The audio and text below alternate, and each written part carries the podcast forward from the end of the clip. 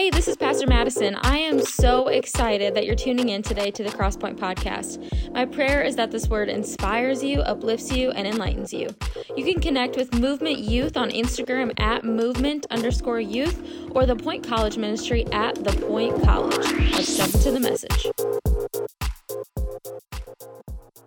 So, for those of you who don't know, I am from a small town, and sometimes living in a small town can equate to not having enough people on teams, on sports teams, in choirs, bands, whatever it is. And so when I was, I think I was in middle school, I had some guys approach me and ask me if I would be on the baseball team because they didn't have enough guys to make a team. So, me being the only girl, I decided that sure, why not? I I'll give it a go.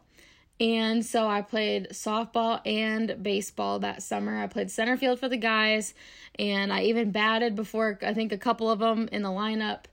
And this has no relevance to what we're going to talk about, but this is kind of a funny story. So, your girl likes to eat, you know.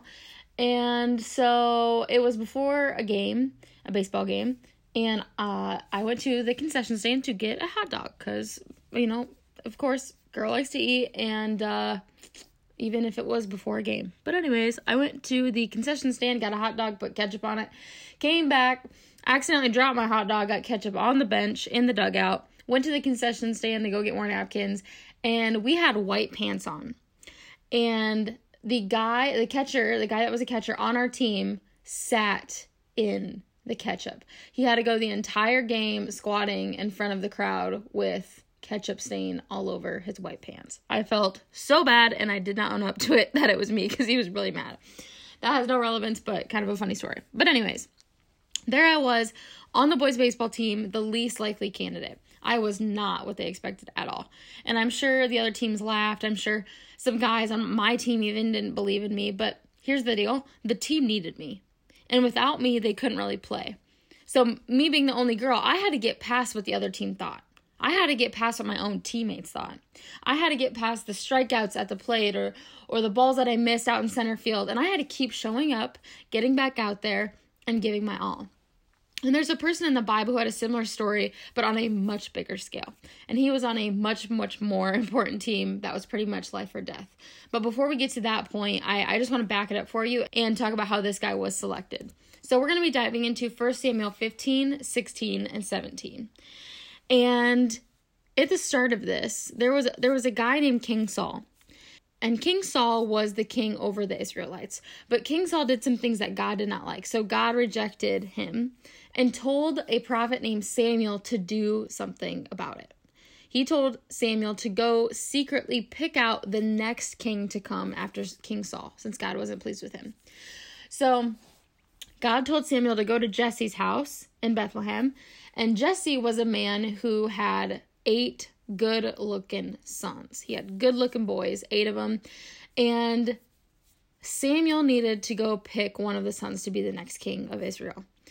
And one of the sons walks in when Samuel is at Jesse's house, and Samuel just goes, Here he is, God's anointed. He's excited because it's a good looking dude. He's buff, he's big. But God tells Samuel, Do not consider his appearance or his height, for I have rejected him. The Lord does not look at the things people look at. People look at the outward appearance, but the Lord looks at the heart. Jesse, then, the dad, grabs his next best son. Nope, this man isn't it either. Another son. God hasn't chosen any of these, Samuel says. And then Samuel asks a question. He goes, Is this it? Like, is this how you got? Are, are there no more sons? And Jesse goes, well, yeah, there's the, the runt. I mean, he's the youngest and he's out tending the sheep. You don't want him. And Samuel says, go get him now. We are not moving from this spot until he is here. And then and then the son, this runt, this youngest one of the family that was out tending sheep walks in. And God says, This is the one. Anoint him. An anointing was the official way that a person was shown to be chosen by God. So the son was anointed. And Jesse, the, the father, the dad, he didn't expect this. He's like, the, youngest, the smallest, the shepherd boy, him, you, you want him. It's because God doesn't see things how we see things. What did God say? He said, People look at the outward appearance, but the Lord looks at the heart. I don't know about you. I am so grateful for that. But here's something I think that we miss. Okay. First of all, David is young. Okay. He, he's like 10 to 13 years old when he's told that he's going to become king someday. But here's what we miss right here. Before David does anything else, before God brings him to anywhere else, David has to go back to tending his sheep. David was willing to wait for the Lord God to work out things in his own time, in God's own time. David was still called, even though he was just tending sheep. That is so significant because sometimes we feel like we're not called, that we're no use, that God could never use us because we're not doing anything crazy cool. We're, we're not the star of the basketball team. We're not the most beautiful girl in the room. We're not in the relationship of our dreams. How could He use us in such a mundane, ordinary place? How could we matter and make a difference when we feel like our lives are as boring as tending to sheep? Society will tell you that you have to wait until you reach that goal or get in this relationship or win that award and in order for you to feel desired, wanted, seen, called. But sometimes when God calls us, it is in the middle of us tending our sheep, of doing the things that seem to lack significance in the world around us. Okay, think about it. God just called David. He just picked him out. He is using David. But then David has to go back to shepherding his sheep out in the pasture. That does not seem that cool. Like, why can't David just go out and, and get his crown right now or start slaying giants right now? That just doesn't seem that great. But no, he has to go tend his sheep because that is where God has him right now. It doesn't mean that his life isn't as significant or that God's not calling him. I mean, God literally called him as he was tending to his sheep when he was doing an ordinary task like he does every day. Here's the deal. You may feel like your life doesn't have much significance, that you don't have the looks like she does, or you don't get the girls like he does, you don't have the body like that person you follow on social media, you don't have the brains like that person next to you in chemistry. But God does not need you to be all those things to use you or call you. He needs you to be faithful right where He has you. So, fast forward a little bit. King Saul, who was still on the throne as king, he suffered from tormenting depression. And he still doesn't know about what Samuel did with choosing David as the next king. So, without knowing it, Saul starts looking for someone who can help him with his depression, someone who can play music for him to soothe his soul. And David's name gets brought up. You mean the shepherd boy? The one who deals with sheep all day, he can play the harp. So David is chosen, and he becomes Saul's right hand man. Whenever the bad depression tormented Saul, David played his harp, and it would calm Saul down. And here's another thing we miss, okay? Brother David had a talent, a gifting. Maybe his dad thought it was insignificant. Maybe his brothers thought it was dumb. But David was faithful with even the smallest of giftings, and look to where that led being the right hand man of the king. Some of you may feel like some of your giftings are too small, too dumb. Maybe it's listening, maybe it's writing, maybe it's making people laugh or empathizing with people. Do not underestimate the gifts God has put inside of you. Be faithful with them. David's harp playing probably didn't seem like much to him, but it brought so much joy and relief to Saul. What you think is insignificant about yourself, God can use in extremely significant ways. So David's serving as Saul's right hand man, right? Some time goes on, and then the Israelites, who Saul, King Saul, is king over, they get into it with the Philistines, this other group of people, and they're getting ready for battle. But then this brother from the Philistines steps out. He's over nine foot tall. He's a giant. And he goes, Pick your best fighter and pit him against me. If he gets the upper hand and kills me, the Philistines will all become your slaves. But if I get the upper hand and kill him, you'll all become our slaves and serve us. David, at this time, okay, he's still tending to his sheep while also tending to Saul. He's going between tending a sheep and playing the harp, and tending a sheep and playing the harp. And then Jess, Jesse, David's dad, sends David down to his brothers with bread and cheese. David is a delivery boy. That's what he was supposed to do. Go down and deliver bread and cheese to his brothers at the camp who were about to go into battle.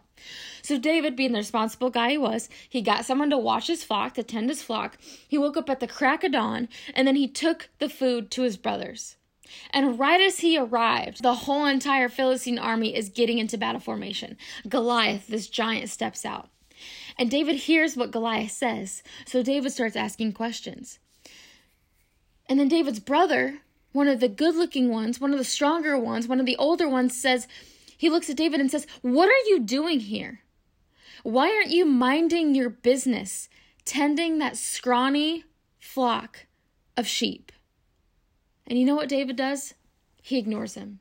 And that is powerful. He ignores him. And then David t- goes up to King Saul and he says, Don't give up hope. I'm ready to go out and fight this Philistine. And Saul responds, You cannot go out and fight this Philistine. You're too young, you're too inexperienced, and he's been at this fighting business since before you were born. And David, y'all, David goes off.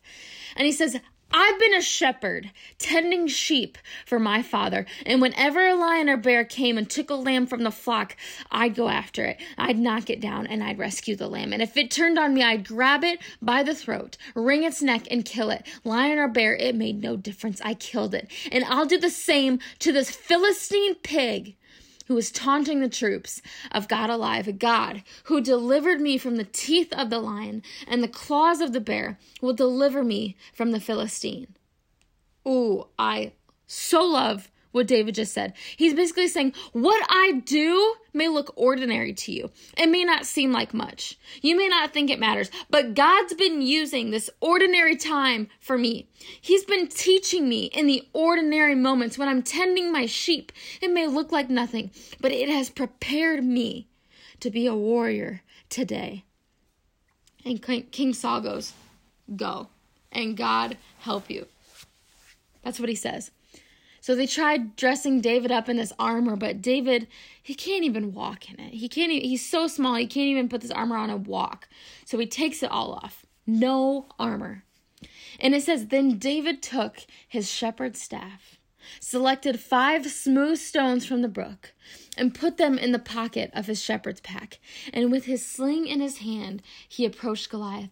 Okay, here, notice how everything he used to defeat his giant came from the ordinary moments he spent being a boring old shepherd out in the field.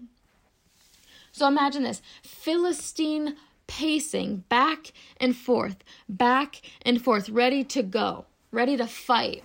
And little David, no more than 17 years old, comes from the crowd. No armor, just a sling and some stones. Goliath starts laughing. All of the Philistines do too. And Goliath says, Am I a dog that you come after me with a stick? You see, David's shepherd's staff looked like nothing to Goliath. But little did he know that that was the staff that trained up this warrior. And then David speaks up. He says, You come at me with swords and spear and battle axe. I come at you in the name of God of the armies, the God of Israel's troops, whom you curse and mock. And this very day, God is handing you over to me, and I'm about to kill you. This is gruesome, okay? Cut off your head and serve up your body and the bodies of your Philistine buddies to the crows and coyotes. The whole earth will know that there's an extraordinary God in Israel, and everyone gathered here will learn that God doesn't save by means of sword or spear. The battle belongs to God. He's handing you to us on a platter. David's saying what you see is not what God sees. What you think makes you look cool or better or superior means nothing when it comes down to it. From the outside, it may look like the battle is yours, but I serve a God who knows my heart, and He is bigger than any label or judgment you slap on me. So shut your mouth. God does not need your muscle or your weapons to win. Today, you will lose. And Goliath starts toward David. And David took off for Goliath. And David reached into his pocket for a stone, slung it, and he hit Goliath hard in the forehead. And Goliath crashed face down in the dirt. And what we want to do in society is celebrate the extraordinary moment that happened when the giant was slain, when Goliath crashed down to the ground. But what we tend to forget is the ordinary moments that David had to be faithful in. The ordinary moments that were actually the extraordinary moments, preparing him for where God was moving him. Here's what I'm getting at. You may feel like your life counts for nothing. You may feel like just another middle school or high school or college student trying to get decent grades, stressed out about friends or boys, worried about whether or not you measure up to the people around you. You may feel like your life doesn't amount to much because you're just tending to your sheep, doing the boring things that seem to lack significance. But you are a warrior in the making. And these are the extraordinary moments you can't let pass you by. You're being called right where you are right now. God isn't waiting for a diploma or for you to lose 10 pounds to use you. He is calling you in this very moment. God called David before everyone knew he was a musician. God called David before he beat Goliath. And God is calling you right where you're at before you get to whatever finish line you have in your mind, before you get in the relationship, before you lose the weight, before you graduate, before you make the starting lineup. God doesn't need you to have it all figured out to use you. He just needs a willing and faithful heart. The world is going to tell you to chase. Chase after that one extraordinary thing. Go go get the award, go get the likes, go get the followers, go get the love. Go get the job, go get the promotion, go get retirement. But the problem is that we could go our whole lives waiting for this big, extraordinary moment that only moves further and further and further away instead of realizing and recognizing that God has us in our extraordinary moments right now. They may feel ordinary, but God is using them. And at any moment's notice, we have to be willing to play the harp or throw the stones or whatever seemingly small or mundane task God calls us to do. Because the truth is, these seemingly ordinary moments, they can make all the difference for someone. So stop thinking that your life doesn't amount to much. God can do a lot with a little. He took a young, overlooked shepherd boy and he made him a king who conquered giants. Think about what he can do with you, a faithful servant of him, right where you are, right now. If you enjoyed today's message, I would encourage you to like it or share it on social media. Movement Youth for 6th through 12th graders meets on Wednesday nights with service beginning at 7 p.m., and the Point College Ministry meets on Sunday nights at 7 p.m. We would love to have you join us. Thanks for tuning in.